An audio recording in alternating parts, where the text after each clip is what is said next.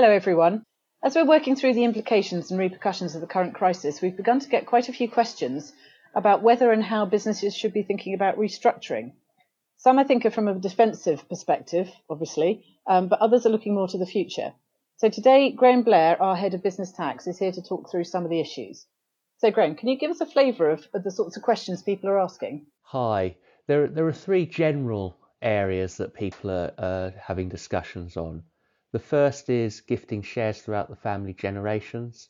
The second is incentivising employees through share schemes. And the third is restructuring for trade and asset protection or financing purposes. Okay, so there's quite a lot of different things going on there. Um, you, st- you mentioned gifting shares. Why would people be thinking about that now? It's always been possible to gift shares in family trading businesses. However, there's more than one tax to consider when gifting shares. The interaction of tax relief makes gifting of shares between the generations tax efficient for trading businesses. However, there are many companies which look like they're trading but aren't able to rely on these reliefs. Typically, these are successful trading companies which use surplus monies to reinvest, often in property. What the shareholders may not have appreciated is that the investments they have made have made the company non trading in the eyes of the tax law. They might be trading commercially, but in the eyes of the tax law, they're non trading. The investments don't have to be large for this to become a problem, and the impact is that there can be a tax charge when shares are gifted. And presumably, low interest rates are making uh, alternative investments even more attractive at the moment for those that are lucky enough to have assets to invest. With low interest rates, people are starting to consider cash balances and thinking about other areas to use their spare cash. And this can only perpetuate any problems about having non trading assets on the balance sheet. There's also the thought that tax rates may rise in the future. And so people are considering the possibility of gifting under known current reliefs rather than running the risk of doing nothing now and considering gifting in the future on uncertain tax regimes. Okay, so can you expand a bit more on what taxes you're talking about? When there are gifts, there are two taxes that need to be considered. The first is capital gains tax, which is payable by the donor, and the second is inheritance tax. The capital gains tax costs are difficult to overcome and this has led to an increased interest in gifting at this time while share prices are depressed. Effectively, it's an opportunity to minimise a tax charge, which is determined with reference to a company's open market value. As companies struggle in the current economic climate, their values are depressed and the tax costs associated with gifting are reduced. I've already highlighted that these tax costs arise when you have a non trading company. There are techniques such as demergers, which we'll come to in due course, which may be able to protect against the tax consequences of non-trading businesses. They do this by converting a business into a trading business and allow them to access the tax-free gifting rules. You mentioned that we're getting a lot of calls from employers who are understandably concerned and um, upset about the fact that the, they're having to make cost cutting and indeed reduction of wages and the impact that that's having on their staff what could they be doing that uh, could incentivize staff or, or go some way to helping those people that wouldn't wouldn't be in upfront salary costs? Cash is king here. The reason that salaries might be cut or bonuses deferred is to save the business cash, and therefore the solution would be to offer staff non cash consideration as part of their package. Shares would be an obvious example of a non cash payment that could be part of a salary package. Of course, what I'm considering here is a commercial business which is not already employee controlled. Therefore, I'm not describing a business which has, for example, a John Lewis model. I'm describing the situation of the vast, vast majority of UK businesses where employees are not necessarily shareholders. The issue that needs to be overcome is that if an employee simply receives shares in the business for less than their market value, i.e., for example, they're given shares in the business, then there's a tax charge. It would be reasonable to assume that the employee would go to the employer and say, please provide me the funds to pay the tax charge. Of course, if you're trying to save cash, that is not really an effective mechanism to do so. And therefore, what we're finding is we're entering into conversations about share option schemes because they bridge the gap between providing the employee with a package that incentivizes them and the employer saving cash. Okay, thank you. So, what sorts of share option schemes are there? In the UK, there are three share option schemes that one looks to adopt for private businesses. They are Enterprise Management Incentive, sometimes called EMI, Company Share Option Plan, sometimes called CSOP, or the Unapproved Share Option Plan. Unapproved in this instance does not mean anything other than they don't come with any special tax breaks. So, how would anyone know which one to choose? In the private company arena, EMI is always looked at first. In fact, EMI is often described as the gold standard of share option scheme. If EMI is not possible, then CSOP is generally considered next. If CSOP is not possible, then employers look at unapproved share option schemes. But so if EMI is the gold standard, why wouldn't that be the one that everyone would go for? Not all companies could issue EMI options. There are certain tests about the eligibility of the employing company. These tests include tests of size and activities. Only trading companies can issue EMI options. I've already referred to the differentials between some of the tax reliefs between trading and non trading companies, and this is another example where there are differences. If EMI is not possible, then one looks to CSOP. This is because the range of companies which can issue CSOP options are broader than the range which can issue EMI options. Okay, so you've you've explained clearly the benefits to the employer, but what's in it for their staff, for the for their employees? Certainly for CSOP and EMI, there are special tax rules that give them benefit if they receive and exercise share options. If the employer grants options to the employee which are exercised at the current market value of the company, then as long as the employee pays that sum when they exercise the option, there's no tax charge to them for receiving the shares. So, for example, if the business is worth £1 per share today and options are granted an exercise price of £1, then it doesn't matter that the individual exercises the options, say, in five years' time, when the shares are worth £10 each, the employee would only pay a pound for the shares, but they would receive shares worth £10. Both EMI and CSOP therefore give an incentive for the individual to work hard and grow the value of the company. Reverting back to the comments made earlier about the depressed economic climate, company share values are more likely to be lower at the moment, and therefore the price at which the individual can be granted shares is lower. And if those shares do grow in value in the next few years, then the gain to the employee is greater.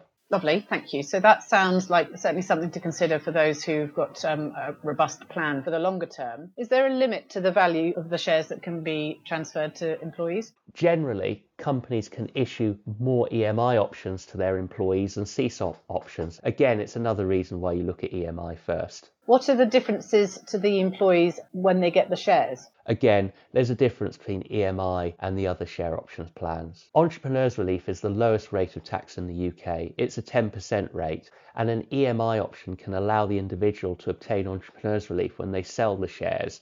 In my experience, this 10% rate of tax is rarely available on shares arising under either CSOP or unapproved share options. This differential was deliberately introduced by the government to enhance the attractiveness of EMI.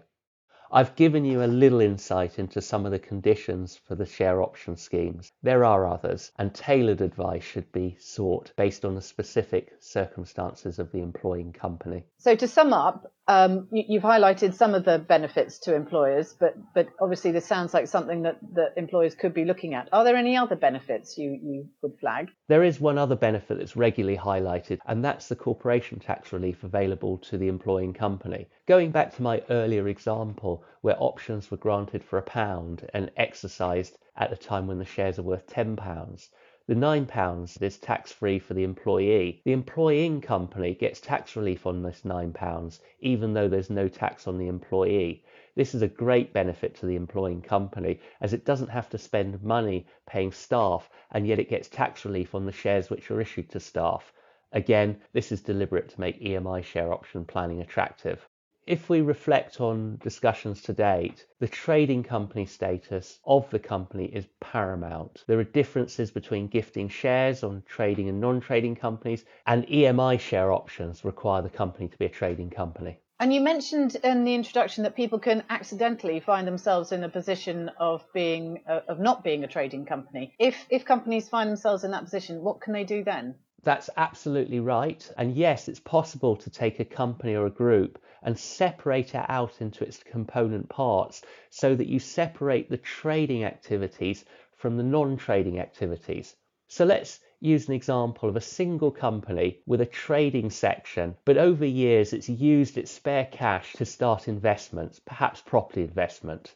It's then possible to split that company into two new structures, one its trading activity and the other the investment activity. It's then possible to incentivize employees through, for example, EMI share options on the trading activity. These separations are called demergers. I know you've been doing a lot of demerger work um, already, Graeme, long before the COVID crisis. Um, so before we get into why they might be useful, particularly now, can you just give us some examples of why people might want to demerge?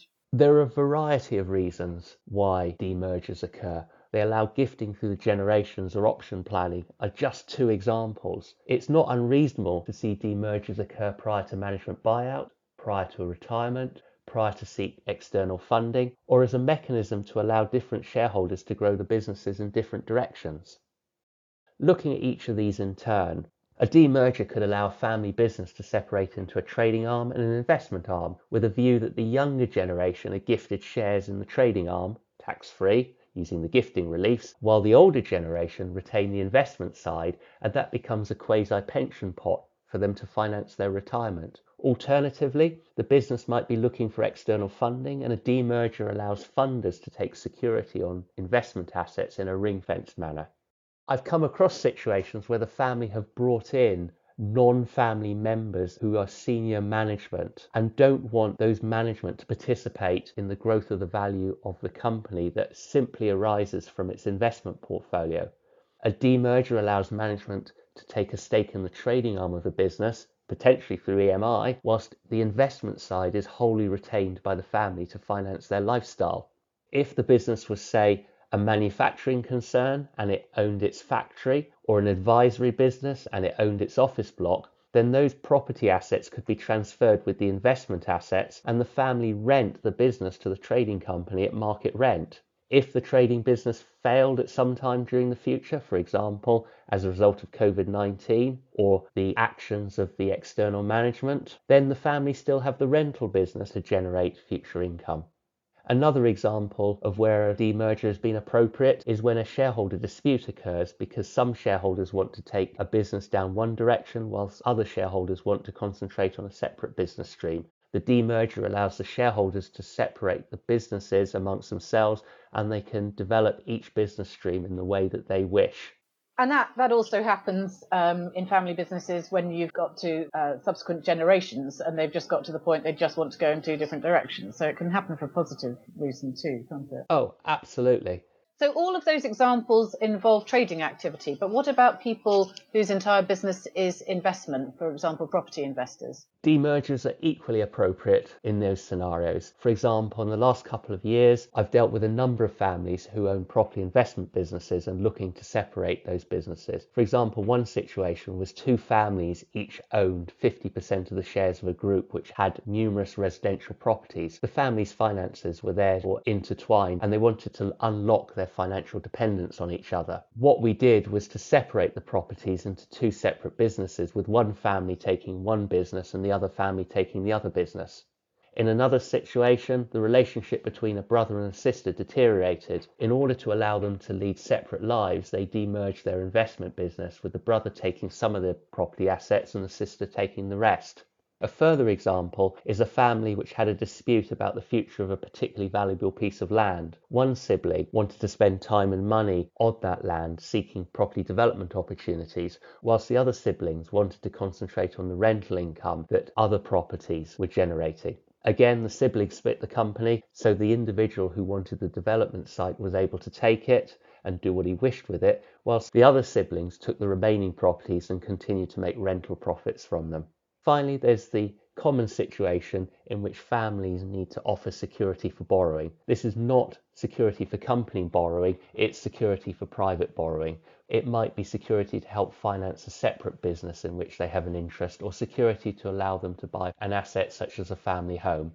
A demerger can occur to take the valuable asset out of a trading company into a separate company and allow that separate company to be offered as security without any impact on the day to day activities of the trading company. And are you seeing an increase in interest in demergers as a dis- defensive reaction to the situation we're in now? I'm certainly seeing many conversations about demergers. No two demergers are the same, and they have to be structured in accordance with the specific facts of the business and the commercial wishes of the shareholders. With share values falling and incomes falling, I'm entering into more conversations about their use as a mechanism to allow families to achieve their objectives and protect the wealth in a way that is appropriate for each separate family member. You've talked a lot about family businesses. Are demergers appropriate for um, enterprises that are not owned by families? I've already hinted that demergers are appropriate as a structuring for a management buyout, and that same principle applies to other situations where there may be external investment into existing businesses, and so the answer is yes. Thank you very much, Graeme. I hope you all enjoyed that. We are obviously trying to share the issues as they happen, but everything is happening really fast at the moment, so always check our website, which is goodmanjones.com, for up to date information. But if you have any questions you'd like to put to Graeme or anyone else, uh, do please get in touch either via the website or through LinkedIn or Twitter. Thanks very much.